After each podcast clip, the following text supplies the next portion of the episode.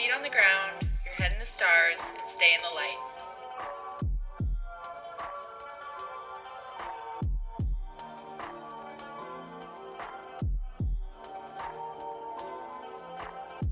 Welcome to the Science of Light. I'm your host, Rosemary. Phew, happy Mercury retrograde, y'all. I say that because getting this episode up and recorded has been like a struggle, but I'm here. I'm glad y'all are here. I'm glad you're bearing with me as I figure out all of the technical difficulties that come with starting a podcast and launching a website. This has been several new moon intentions in the making, and we are headed for another new moon this week. Um, it's actually on my birthday, so expect probably my finally my big launch announcement, perhaps for this podcast. Maybe it might take a few little more refining, a little bit more refining, but let's get right into the episode. So, here's a solo episode. It's just me today. I want to open a conversation on resilience because that is kind of at the crux of my career, or at least the way I look at it. That's kind of the ultimate goal in life and in my teachings um, for me. So I want to open a conversation on what that means to me and kind of how I got there a little bit more um, without just completely repeating what I said in the very first episode. So if you want to know more about my story, go back and listen to that. But resilience has been a very um, forefront topic for me. So um, I try to cultivate it in my own life. Um, I hope to help my students and clients cultivate it in their lives. So I say open a conversation on it because we're going to talk about this a lot. And there's so much to say. I think I've been struggling with putting together this episode. This is actually the third time I've tried to sit down and record it um, because there's just so much to say and I can get all over the place with it.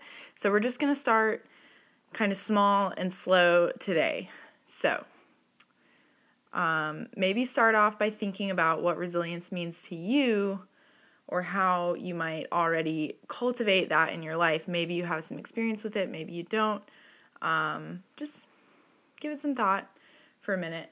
Um, and then I'll start to explain to you um, what what I've learned about resilience and why I think yoga as the whole embodied practice, not just asana practice, not just the physical practice of yoga, but like practicing the whole practicing the whole eight limbs, including um, studying astrology and Ayurveda, is like the perfect framework for cultivating resilience in life, and why I think that's even why I choose resilience as the main goal, right? Um, so first, I want to start off by saying. Um, if you haven't already listened to the first episode, not the trailer episode that's only like two minutes long, but the the first episode, it's like an hour, where I talk about my story, um, and how I kind of got to this point, why I decided to start this podcast. I'd recommend going and listening to that because um, I'm going to kind of expand on that today. But so, just to put it simply, I enjoyed doing yoga um, as a teenager then I found I became addicted to opiates. I was an IV drug user for a few years, and I found my way back to yoga. And after a couple years of bouncing in and out of rehabs and recovery and back into relapsing, I found yoga again. And that was always the piece that I credited being the only thing that was different in that kind of uh, run at recovery for me it was the only piece it was the only thing that i really did different from the other times i tried to get clean and it stuck that time and so then i made it my business to find out why and the first stop i kind of came to on that um, journey on learning about that was learning about trauma Um, and so Peter Levine has a whole framework. If you've heard of him, um, I actually I don't remember exactly how I found out about his work, but it it resulted in during my yoga teacher training, I we had to write like a book report um, on any book, any like topic that we chose, and I chose Peter Levine's um, "Waking the Tiger." And so, if you haven't read that book, I highly recommend it. It is like the most. Um, it came out. I want to say it came out in like the '80s or something. Um, it's it's been around for a while, and it's um, Bessel, Bessel van der Kolk's book, "The Body Keeps the Score," is very popular nowadays, and I recommend that book too.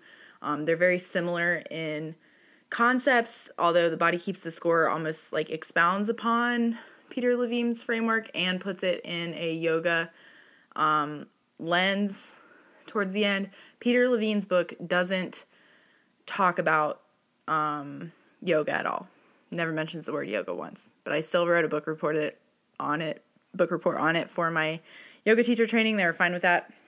Anyway, um, that was kind of the first stop for me, and that entailed learning a lot about what trauma is, how it manifests, um, etc. So I ended up, I read that book, wrote a book report on it, and then I ended up um, through a chain of events in my when I went back to finish my undergraduate degree, I found this super awesome research advisor, uh, kind of by accident. Um, I never thought I would do research. I was more of like a internship work, you know, entrepreneurship work kind of person than a scholarly research kind of person. But serendipitously, I found myself there. So I construct this research project about um, yoga for trauma. And to make a long story short, um, I was preparing to uh, carry out that the intervention part of the study. I had done this whole like 20 page literature review and proposal and gotten a grant for it. And I was preparing to carry out the study last, like, you know, January. And the intervention part of it was supposed to happen in the summer. You know, a lot of planning goes into this stuff. And come March, it starts to become apparent that you know, March of 2020. You all know what happened. You were there. Um, I it became apparent that I couldn't carry out the actual yoga intervention for trauma. But so I still did the study about yoga for trauma. I still did all the literature review.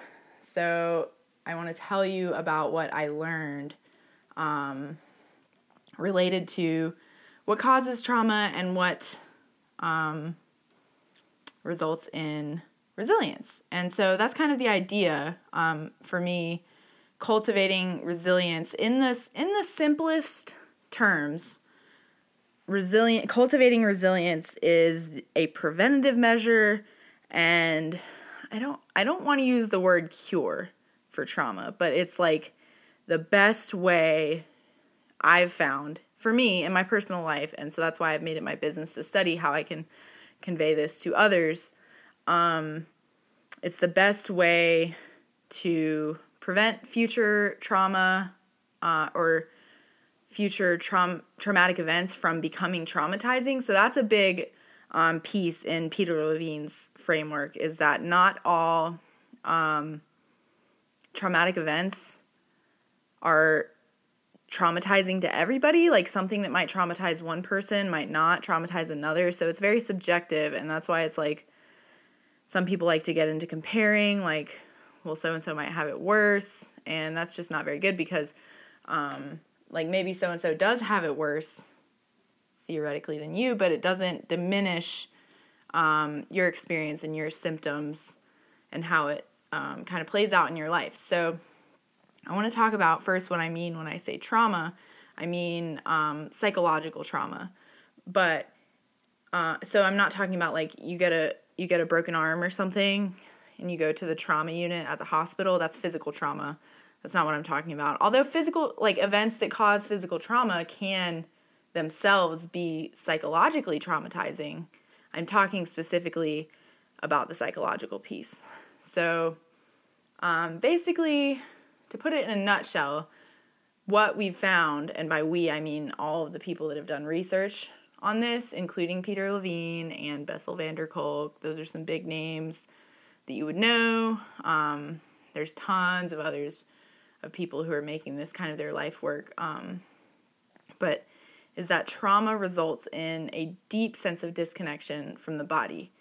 And um, that's kind of the thing is that this psychological trauma results in people being disconnected from their emotions and their sensations. And to put the what I found in my research very simply, there are big words to describe these things. They're alexithymia and interoception. And you know, when you do research, you have to use big words to prove to people that like you're smart. I don't know. It's just that's the jargon. How that plays out in real life is that people that have experienced traumatic events, the pieces that lead to having symptoms, you know, because some people experience traumatic events and they don't develop any negative symptoms that would manifest like uh, post traumatic stress, you know, and we can put the D on that if we want, disorder or not. But for the purposes of my research and so for the purposes of this conversation, we're just talking about um, symptoms. Doesn't have to be a diagnosis, doesn't have to be a PTSD diagnosis. I'm just talking about um, negative symptoms. So, like, everybody's been through something in their life that has caused them distress. Like nobody um, has not been through anything distressing. Even if you've had like a quote unquote easy life, um, something that's why the, that's where the subjective piece comes in is because something that might be distressing to you. Um, if you've had a quote unquote easy life, might not be distressing to somebody who's had a harder life. But so I think the year 2020 kind of put that really into perspective because it knocked a lot of people off kilter. It knocked like everybody off kilter, really. And some people are just kind of more used to dealing with such things, right? So it might not have been a traumatizing year for some people, but it, it really was for others. So that's kind of what I'm getting at is that um, it's really subjective whether traumatic events result in PTS, post traumatic stress symptoms, or not. Um, but when they do, um, the mediating variable, we call it. And so I should say, like, I haven't actually proven this yet.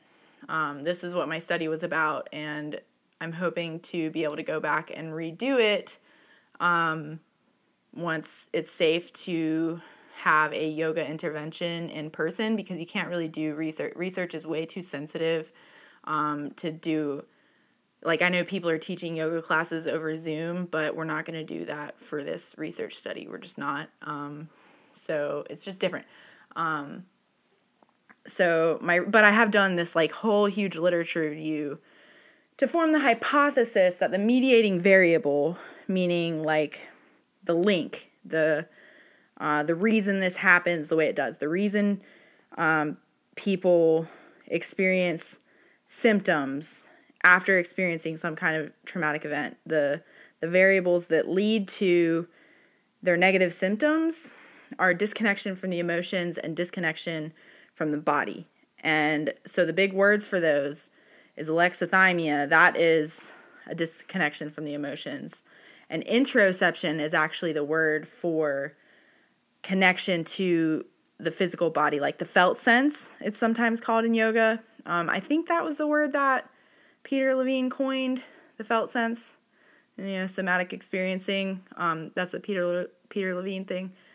Um, so, but in yoga, it's also called like the subtle bodies. Um, so, like the chakras or the koshas. Um, I'll go more into depth about those in a little bit, but um, so there's interoception and proprioception, and proprioception is like your awareness of your body in space, like um, right now, I'm sitting on a stool and my legs are crossed.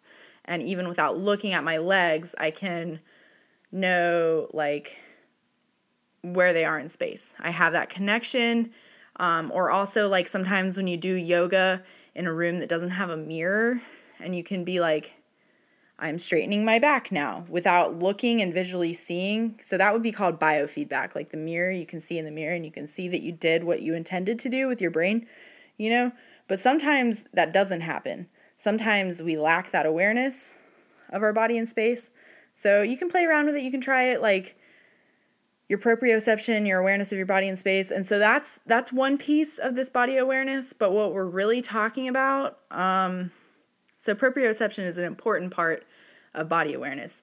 But the more important part when it comes to trauma symptomology is that interoception that is related to um, your felt sense. It's almost like your sixth sense in a way. You're like awareness of your internal landscape. And so that's a lot of times what we're trying to um, cultivate in yoga. So it's like I, I start all my yoga classes this way. And actually, I'm going to finish this episode with a. Um, a guided meditation that I think is really good for cultivating um, this kind of awareness of body and emotions. So stick around for that. Um, but the the felt sense, it's like mm, if you can be aware of when something triggers you, quote unquote, like say you're in traffic and somebody cuts you off and it makes you mad and then you become aware of the sensations in your body related to being mad, that is interoception. Like my stomach got tight, or my breath quickened, my heart rate quickened. Um, when you can, can become aware of that and make the connection to how your emotions impact your body and physical sensations, that cultivates resilience. That helps heal from trauma. Okay, so that's what I'm talking about. Those are those things. Um, so there's evidence. Um, so I say all that to say, like, that's my hypothesis. I haven't actually, with my study, proved it yet, but there is all this evidence that um, that psychologically traumatic events lead to PTS symptoms regardless of PTSD diagnosis. Um, when people go through distressing things in their lives, they end up having um, symptoms. And so, what are those symptoms? It's like um, intrusion, like the uh, this is just coming from the DSM 5, like the Diagnostic and Statistical Manual for diagnosing PTSD and, you know, all the other mental things, um, mental health things is what they use. Um, so, like intrusion symptoms, like re experiencing, um, avoidance, um, and then there's one called negative alterations in cognition and mood. Um, so that's like that can play out in a lot of ways. Like, um, I don't know, use your imagination because we're not actually talking about like go to a therapist, get a diagnosis of PTSD. I'm talking about like um, just having symptoms in your life. Like this can apply to anybody, especially given the year that we've all just been through. Um, and then the last one is alterations in arousal and reactivity. So, you know, like being jumpy, like if you've been in, say, a car accident before and now it makes you like being in a car just makes you what would be called hyper aroused. You're like on edge, kind of. Um, so, I looked at in my research the effects of um, body and emotional awareness on that arousal on that like um so specifically the negative alterations in cognition and mood like depressive sort of symptoms and hyperarousal which can look like anxiety or um, just being jumpy on edge all the time. So that those are specifically the things that i looked at. And it can also play out as like chronic pain autoimmune disease all these things um, that stressful events, psychological trauma, whether or not a person has a PTSD diagnosis, how those can play out in symptomology. So there's like all of this evidence to say, um, like I cited my sources, y'all. I wrote a 20 page paper about this, it was a huge deal. Um, there's all this evidence proving, you know, and if you've read Peter Levine, you've read Bessel van der Kolk, you know that early childhood trauma um, can cause these symptoms to persist, persist into adulthood and then like when those events happen in early childhood it's less responsive to the like the symptoms are less responsive to the traditional treatments, which are like talk therapy. Um, and they have all these tools that they use in talk therapy that are great. And I'm not saying this is like instead of talk therapy. I'm saying this is like something that needs to be used in addition to. Um, so like, of course, medical disclaimer. Maybe I should have said this earlier. Like, I'm not here trying to diagnose you just because I'm bringing up the DSM. Doesn't mean you can listen to this and be like, oh, Rose diagnosed me because that's not what I'm doing. Um, I'm just telling you how this stuff plays out and how we've seen in the research. Um, so if you, if it does resonate with you, maybe you know like see a therapist. Um, even if you don't have insurance, there's all these kind of ways. I've heard of like online telehealth membership programs that are like forty five dollars a month. I don't know. Google it. Um, so anyway, on that tangent. Um, so so then the the biggest piece that I found, maybe because I was looking for this, um, is that because people that have experienced psychological trauma have higher instances of physical health problems. And the way that is proven in the research is they quantify like sick days, um, number of doctor visits, and um, things like that. Um, and then there's also these physical health symptom questionnaires. I used a couple of them in my research that just quantify, like, you know, do your ears hurt? Do your eyes hurt? Does your back hurt? Like all this stuff. You know, it's like 50 questions, little quick, like, you know, tick how much you agree with this statement or not type thing. And you can quantify all of that. You can quantify and prove that people that have experienced um, psychologically traumatic events have worse physical health outcomes. Um, and then, so there's all this other research that proves like trauma type predicts the symptom severity. So if there's some element of like betrayal, like, you know, if you witness some like bad event happen to a stranger, um, that can be traumatizing, right? But it tends, like, people tend to have worse symptoms when they when it's like portrayed by somebody they know well, right? Um, and so we started to look at the role of emotional awareness and body awareness in um, symptom severity, and then so in um, that would be like if we can prove that a lack of those things of emotional and body awareness uh, worsens symptom severity, right? It makes makes your symptoms worse. Then we can prove that increasing those things um, will lessen your symptoms, right? So so that's that was the idea of my research project. Um, in the simplest terms, you know, of course, I had to use all this jargon. I'm actually using my um, my presentation, my final presentation that I had to do to present my research. Um, I'm like using the slides as my notes to talk about this. Um, and I'm trying to make it as least jargony as possible um, because I know, like, I don't know. I just want, I think this stuff is applicable to everybody, whether you've been through some kind of like horrible event in your life or not. Like, I mean, we all just survived the year 2020. So, no matter like kind of what else you have going on in life, that was a stressor, you know, everything happening over the past year are like major stressors. Um, and so it kind of like uprooted us all. And so the idea is to cultivate resilience, um, which uh, I always like. So my my whole like thesis statement, I guess, of my life, you know, of this research project and my um, life is that cultivating body awareness, which is like what we're doing by practicing yoga, right?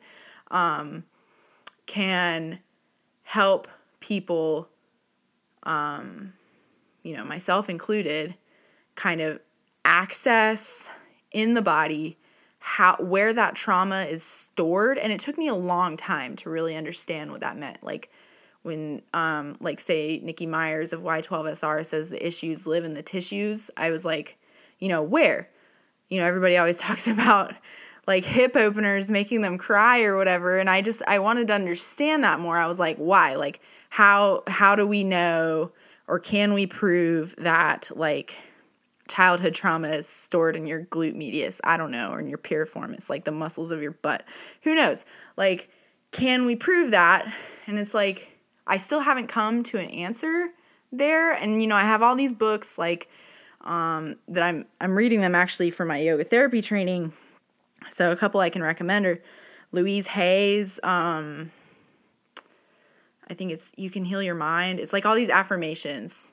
Um, I don't that might not be the right title, but it's Louise Hay, and she has all these affirmations, and it's like related to um like if you have a hamstring problem, it's probably like something going on with your dad or what. And I'm like, how, like, how do people like figure that out? I don't know.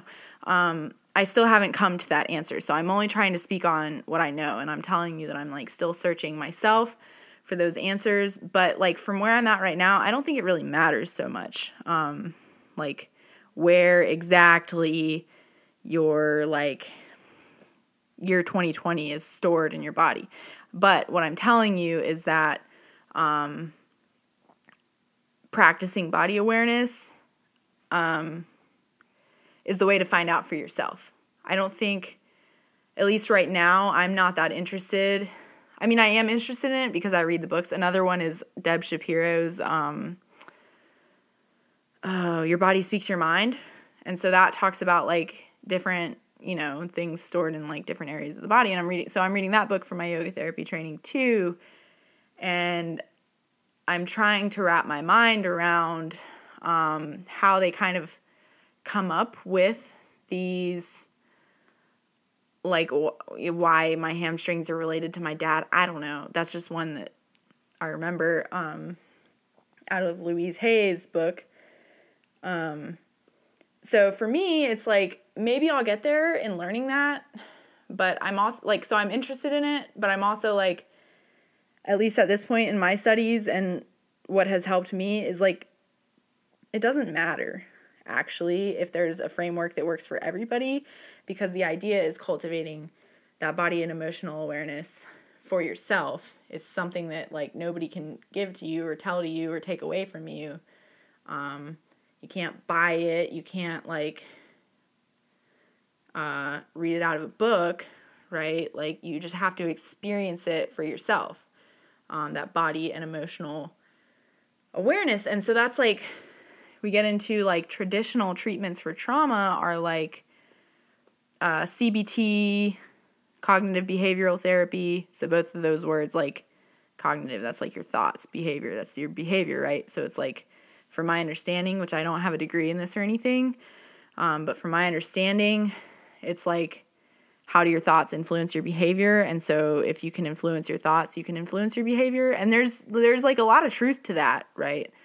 But um there's this notion that like until you make your body kind of believe that, your mind is going to keep playing out the same patterns over and over again. Um and so my example with that is like so yoga has helped me right tremendously. That's why i'm even like here doing what i'm doing um, is because yoga was like kind of the piece that helped me break the cycle the pattern of my addiction and my chronic relapse and all of this stuff. Like i kept relapsing even after like a year clean you know whatever like a year in rehab all this stuff. Um, i kept relapsing and i find my way back to yoga. And i was like really into power yoga, like power vinyasa yoga, and I still am. Uh, not quite as much as I used to be. I practice lots of other styles and stuff now, but then it was that was like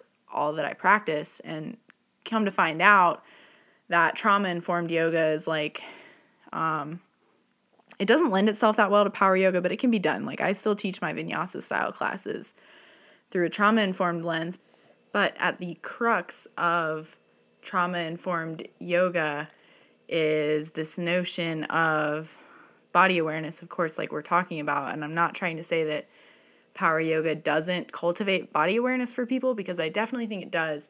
But it also um, rides very much on using invitational language.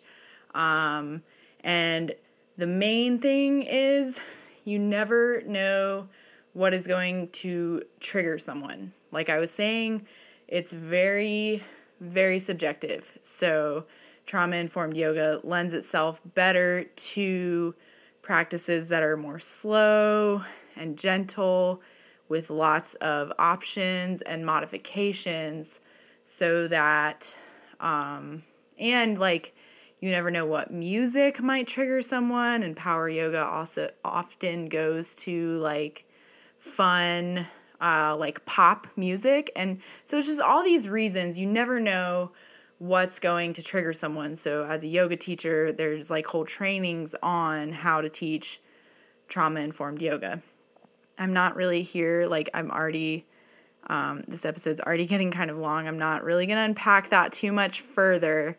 Um, like I said, there's infinite stuff to talk about related to trauma and resilience, but um, I just want to point out that um, trauma is so subjective. You don't know what might be triggering to one person might not at all be triggering triggering to another. And there's nothing. I'm not trying to say there's anything wrong with power yoga because that was like what I was doing that helped me break the cycle of addiction. So, um, but I just, with it in mind that things that might seem benign can totally be triggering. But so, for example, um, this is my best example of this, and unless you're like in recovery, you might not be able to relate so much. But um, when you do cocaine, uh, it creates this like ringing in your ears that is sometimes called the freight train. Um, and so I was in my yoga teacher training once on one weekend, and it was like there's a super awesome Kundalini teacher there named Sierra Hollister. She's, I guess, like a little bit yoga famous. Like she teaches on yoga and international and stuff, but she also teaches at Asheville Yoga Center. So she's like one of the lead teachers there, and they're 200 hour program, or at least she was um, when I was doing my training. And she's this awesome Kundalini teacher. And she had like just gotten this super epic gong. And it was so epic. I mean, super cool, right? But so I'm in this yoga teacher training. It's like one of the weekends. And we had just done a practice. And at the end of the practice, she was going to give us like a sound healing. And right like they call them sound healings and it was like a gong bath is actually what she called it but i have also heard these gong baths called sound healings um, so it's like the vibrations anyway so i'm laying we've done just done this like epic yoga practice felt great lay down into meditation and she starts playing the gong and it started making this like whoop whoop whoop noise and it sounded just like the freight train and i you know five minutes into a meditation after an hour long yoga practice, I was like super relaxed. I freaked out. Freaked out. But I didn't move, maybe mu- or much, you know, like I didn't like break my shavasana, but my internal landscape was like, holy shit, I'm gonna die. It, I was immediately back in that place, like thinking I was gonna overdose on cocaine. Um, and uh, and that was like, so I had already at that point kind of studied a little bit about like the trauma response and how, like, when you get into, um, like when something triggers you, like something reminds you, it's like that shell shock, right? Like when you, when somebody who's been in a combat zone hears fireworks, it gives them shell shock, it takes them back, right? I was taken back to the place where I was not safe the place where I felt like I might die, right? And um but I had already studied this, so I knew what to do. I knew I was like, okay, I notice what happened. I notice what sensations it brought up in my body. This like tight, you know, stomach flip. Um, it's sometimes called like, uh, you know, um, my breath quickened, my heart rate quickened Um, my muscles got tense, even even though I was laying in shavasana. Um, and so I noticed all those things. I noticed what happened and how it played out in my body.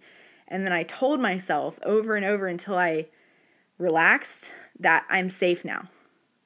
And um, that was that's like it right there. That's that's how you transform your triggers. So it used to be like I would get like tinnitus, um, like the ringing in my ear. If my ear would ever ring, it would trigger me. Like every time I could be at work, and it would trigger me. Um, and my ear would start ringing. And so now, like, my ear still starts ringing sometimes, which is like, you know, maybe I should go to the doctor and figure that out. I don't know. But um, it doesn't. It doesn't cause those physical sensations in my body anymore because I made that connection to what happened, how it played out. I used my breath and my tools to calm myself and to co- convince my mind that that trigger no longer means I'm unsafe, right? So that's it. That's the that's like how it works. There's a lot of um, neuroscience behind this too. Like, so that gets into the SNS and the PNS, the sympathetic nervous system and the parasympathetic nervous system. This is what I'm like always teaching about in my classes. Um, your sympathetic nervous system is your what's called fight or flight, and some people call it fight, flight, freeze, faint, fornicate, or feed. Those are all the additions I've heard onto the fight or flight nervous system. So, how that plays out is like um, when something triggers you, right? Like I heard this gong, it's this beautiful gong noise, and I've been to sound healing since, and I love them. Um, if you've never had a sound bath or a gong bath, I highly recommend it. You know, and if you're in the position that I'm in, that like the ringing, the the vibrations might trigger you, maybe this story will help, and you can like kind of release that trigger a little bit. But like um, when something triggers you, it puts you back into that fight or flight mode that you had to be in when you were unsafe.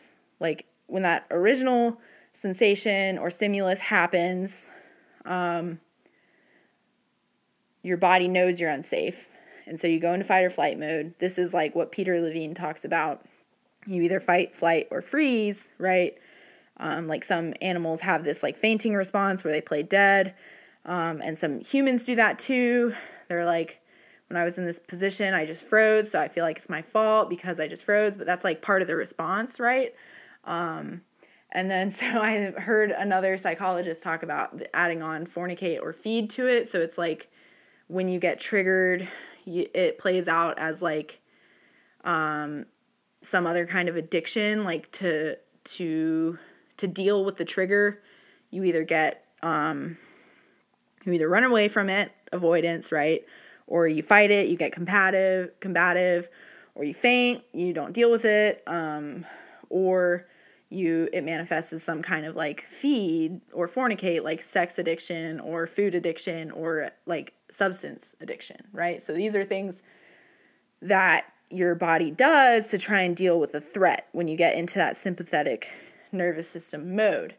Um, and so with yoga, you know, you might have heard yoga teachers say before that like we're trying to get into the parasympathetic nervous system, or they'll say like child's pose activates the parasympathetic nervous system. And it's like maybe it does if you're actually relaxed in it, maybe you're not relaxed in it. Um, but so I always tell my students, you extend this is like the most basic thing that I've learned from all of my training, my degree, all this stuff, is you extend your exhales. And my mom used to tell me this when I was little. It was like a, it's like an intuitive thing. Like when I was crying when I was little, to get me to like, you know that kind of breathing when you're crying, um, my mom would be like blow. And and she would mim- she would do what she wanted me to do. She would say blow, right? And she would just blow out for a long time and that would get me what what was that effectively doing? It was making me extend my exhales. And now i don't know if my mom like knew the science behind that. Maybe she did. She's super smart. Um, but that when i look back on it now i'm like i'm gonna keep that one for my kid because that's what you're doing. You're extending your exhales. And that um so your sympathetic nervous system when it gets turned on it's like adrenaline and acetylcholine. Um release and they like trigger your heart rate to quicken and all these other uh, things of like your your nervous system kicking on so that it directs blood flow and oxygen away from your your organs like your digestive tract to your muscles because it's like I'm getting ready to have to either run or fight. So my skeletal muscles need uh, a little extra help. So I'm going to direct my resources away from the rest and digest, which is what also the parasympathetic nervous system is called. Um, can direct energy, you know, the body's resources, blood flow carries oxygen and nutrients to wherever it's going. So it's going to restrict the blood flow to the organs and send it to the muscles. And so that can that's why a lot of times people have like digestive issues um, when they get stuck in this fight or flight mode, like high stress jobs, high blood pressure. That's how that plays out, right? So this is why I'm saying this is like relevant to everybody. You don't have to have been through some like super traumatic childhood or whatever.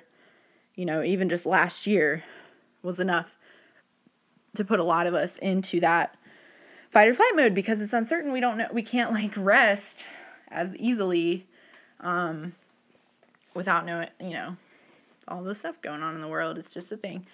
Um, and this collective anxiety, whether you're aware of how it affects you or not, it probably does.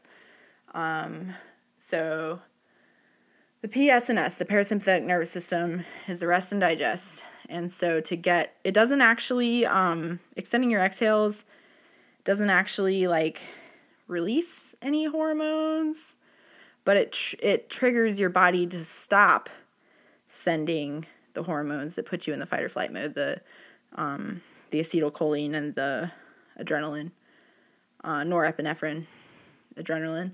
Um, so it it slows that down.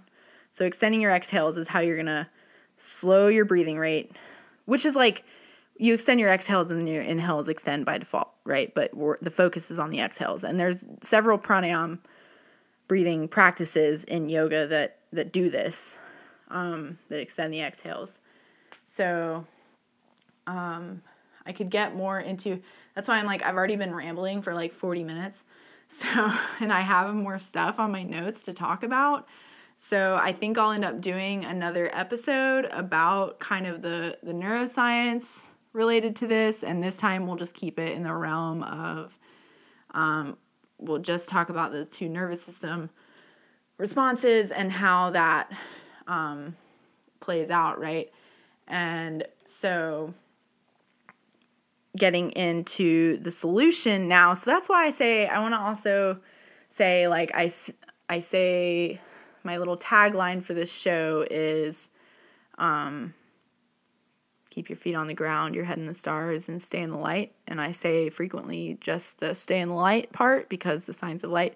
And I want to be very clear that I understand toxic positivity, and I think this is not that. You know, I'm acknowledging that stressful stuff is going on all the time, but we have to try to stay in the solution, right? Like, so for me, this is like extra poignant as a person in recovery, I know that I can tend towards um, depression. I can tend towards like depressive symptoms. Um, and if I don't, as it's often said in the recovery world, stay in the solution or stay in the light, I will um, unpack and live there. You know, of course, I have to let my negative emotions and negative sensations, or like, you know, um, pl- like everybody has different value judgments on what's negative and positive. So, like whatever manifests as negative for me, what doesn't feel good in my mind and body, I have to experience it and acknowledge it and get in touch with what these emotions bring up in my body, right? I have to get in touch with my emotional awareness and my body awareness and how those two things are related. And really, the link there is the breath. This is like what I teach in every single one of my yoga classes. that the breath is the link between the mind and body. And you have to cultivate an awareness of these things. But for me, I can't unpack and live there. I have to get back in the solution, right? I have to stay in the solution. I have to constantly be staying in the light, working towards what feels good, because if not, I'll just get way too stuck in the negative. So that's what I mean when I say that. I'll probably like say that again and explain it some more sometime because I want to be really clear. I actually think I'm going to do a whole episode about toxic positivity and what that even means and positive psychology and how the two are different and but that's kind of what I'm getting at if you're already familiar with those terms positive psychology versus toxic positivity um, I'll do a whole episode about it if you're not sure but um, yeah I have to stay in what makes me more resilient I have to stay in the light I have to stay in the solution um, or else I'll unpack and live in the hard stuff the trauma right um, so that's kind of what I mean um, yeah. So what it what does that look like, right? What does staying in the solution look like? Um, it looks like cultivating proprioception, awareness of the body and space. It looks like cultivating interoception, um, awareness of the sensations, right? Like, um, and kind of where that it's like an awareness of like um you know what feels good what doesn't feel good um how that relates to the emotions especially like my little story about the gong thing about how that like um it was like a stimulus it was an external stimulus that caused an emotional and physical response in my body. And I had to kind of re- reverse that by directing my brain as well as my body. I used my breath to calm that uh, sympathetic nervous system response and also a thought in my head to rewire that samskara, that pattern, that neural pathway I'll do another episode on samskaras too. Don't you worry. That's a huge thing. Um, Nikki Myers teaches about it a lot. If you want to learn more right now, before I do an episode, you can look into it. Um, it's kind of the yoga philosophy equivalent to neural pathways, um, but it, it has more, of course, like, um, you know, you can be in a rut or in a groove. Sometimes a groove becomes a rut. Sometimes behaviors that were once adaptive become maladaptive, um, but practice makes pathways, right? Pra- doing something a lot of times makes a neural pathway, so you have to like the same is true in the reverse. Like you have to, if you want to make a new neural pathway, a new samskara, you have to notice your pattern and consciously choose something different, like I did, right? Noticing how an external stimulus, when I encountered it, um, affected my mind and body, and then using those resources to rewire how those things affected me in my daily life. Um, so then we also know, right? Like there are all these studies that show um, that, for example, focused breathing is associated with improved emotional regulation and sympathetic nervous system functioning. Um, and we know that meditation reduces anxiety and depression. That's like true. Like we generally accept that to be proven fact nowadays, right? Um, and that the physical benefits of yoga include like decreased muscle tension and pain, um, and all this other stuff. Like we know this to be true, but my research task was I wanted to prove why.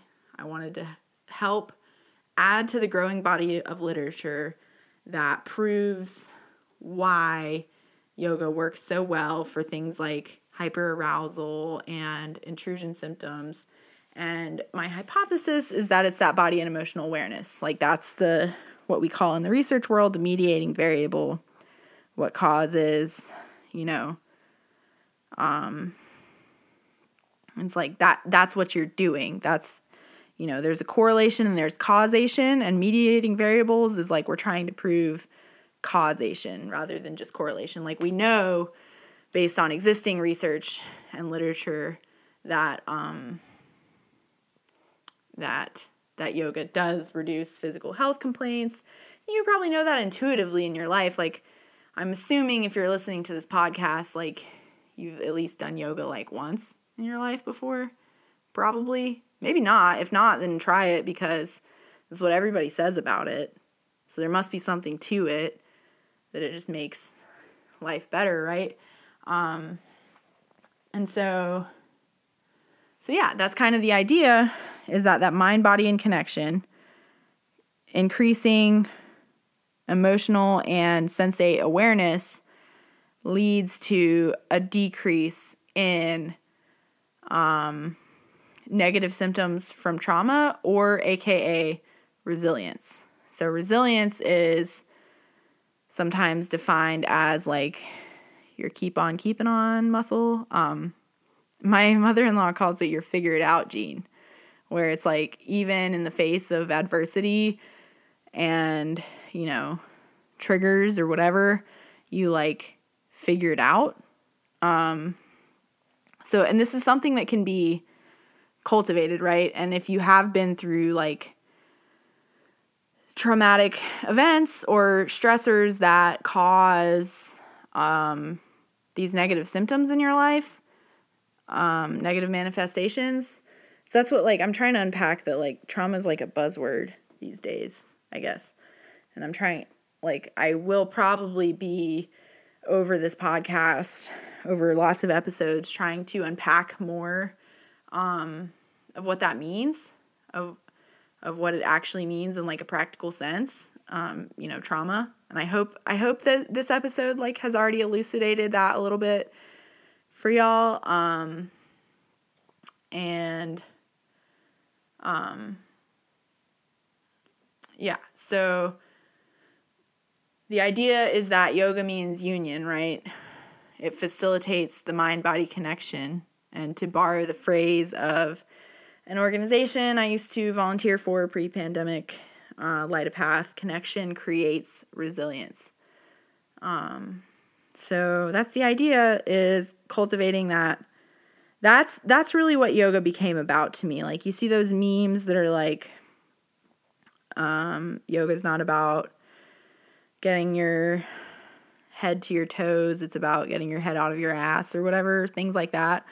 Um that it's it's not about touching your toes it's about what you learn on the way down or whatever you know those memes that say things like that um, that's it that really became true for me because i used to like um, i've also heard it said come for the crazy shapes and stay for the mental health because i i started out you know wanting to put my body in contortionist poses or what i sometimes call party trick poses um, and that's fun that's like you know, as long as you're not injuring yourself, as long as you're doing it in a way that is good for the longevity of your body, your long term health, um, then that's a great thing to do.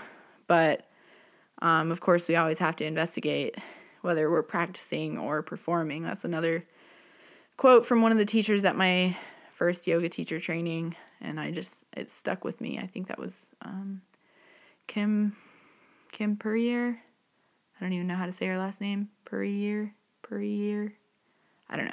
Um, she said, you know, you always want to know if you're practicing or performing, and that's in relation to like your Instagram posts as well as like as if you teach um, your your personal practice. Are you like anyway?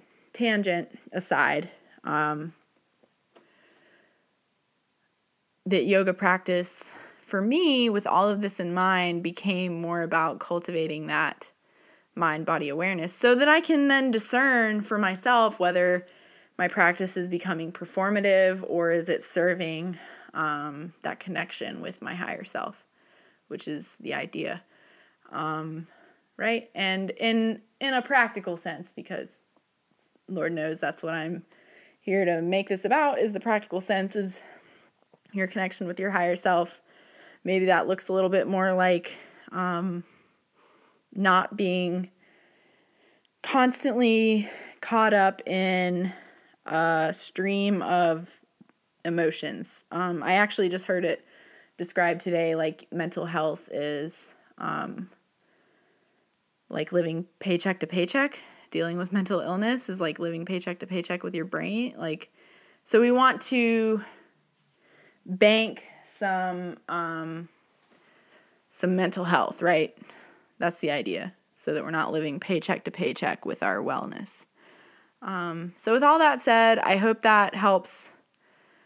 Wow, I like really rambled. Um, I hope that helps kind of elucidate um, what a little bit about what I know about how why yoga is like a good um, tool for resilience.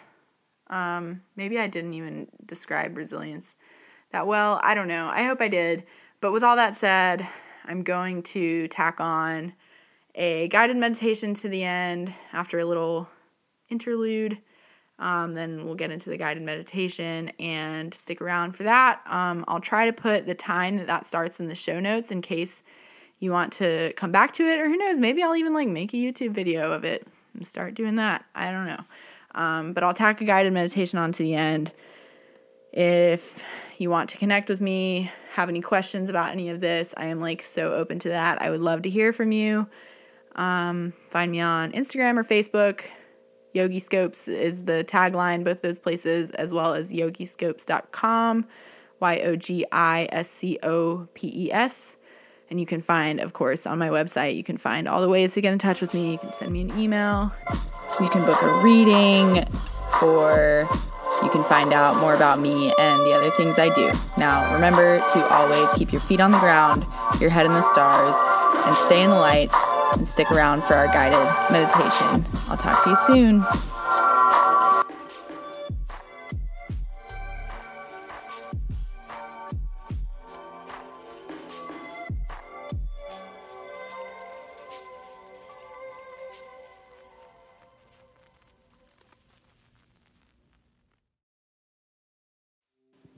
I recommend laying down for this meditation, or if you prefer to remain seated, just make sure, whatever position you're in, that your spine can be fully straight and you can find complete relaxation.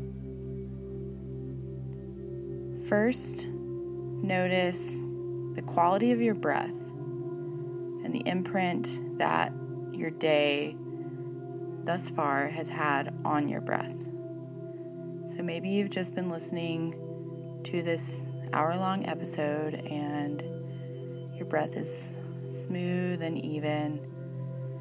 Or maybe you've been driving and traffic has gotten you riled up, or you have some stress going on in your life and your breath is choppy and labored, or just otherwise uneven. Just notice the quality.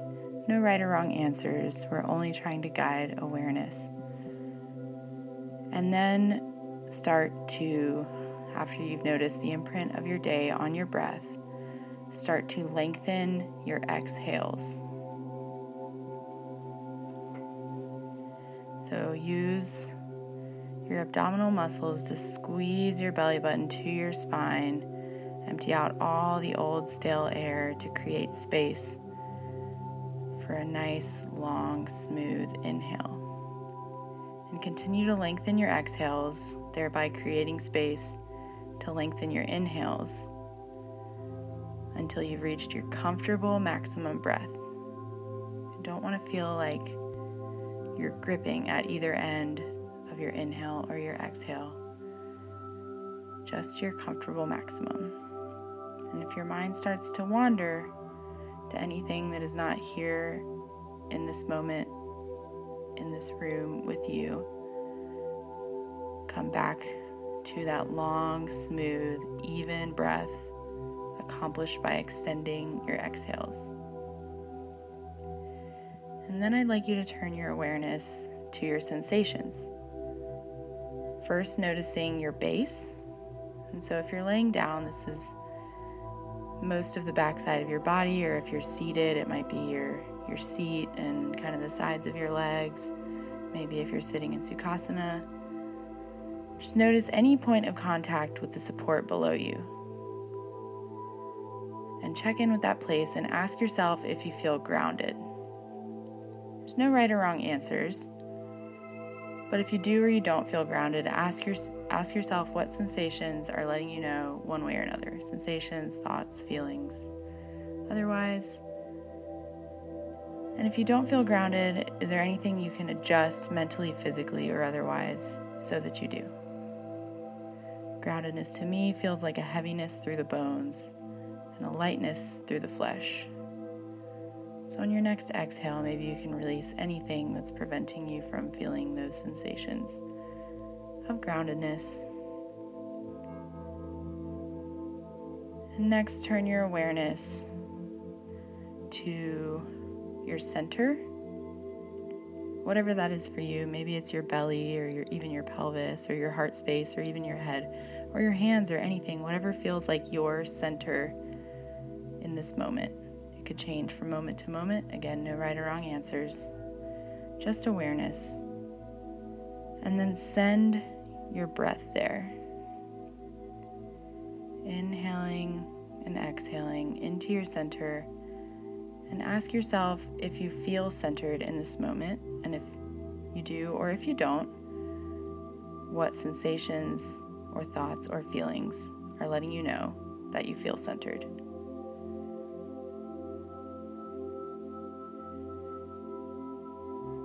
Next inhale, inhale up that grounding energy from your base and exhale from your center.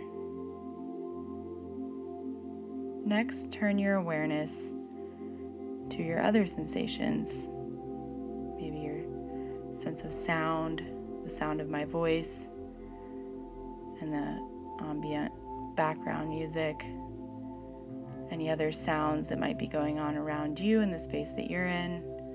Maybe with your even if your eyes are closed in this meditation, you can sense the light and the dark spaces around you. You can kind of sense even if your eyes are closed, you can sense where the windows are, where the shadows are, and really tune into how you can orient yourself with your sensations, orient yourself to your surroundings with all of your sensations your sight, even with your eyes closed, your felt sense, your sound, your smell.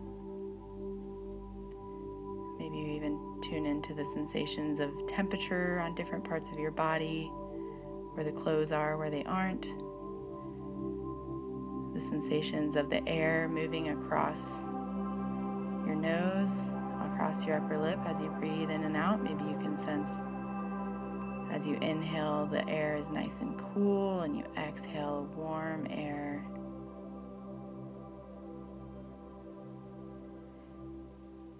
And quickly again, turning the awareness back to the breath, then back to your base, back to your center, and to your other sensations, orienting you to the space around you. These are your greatest resources in times of stress. Feel free to lay here in Shavasana, practicing your comfortable maximum breath for as long as you like. Thank you for joining me.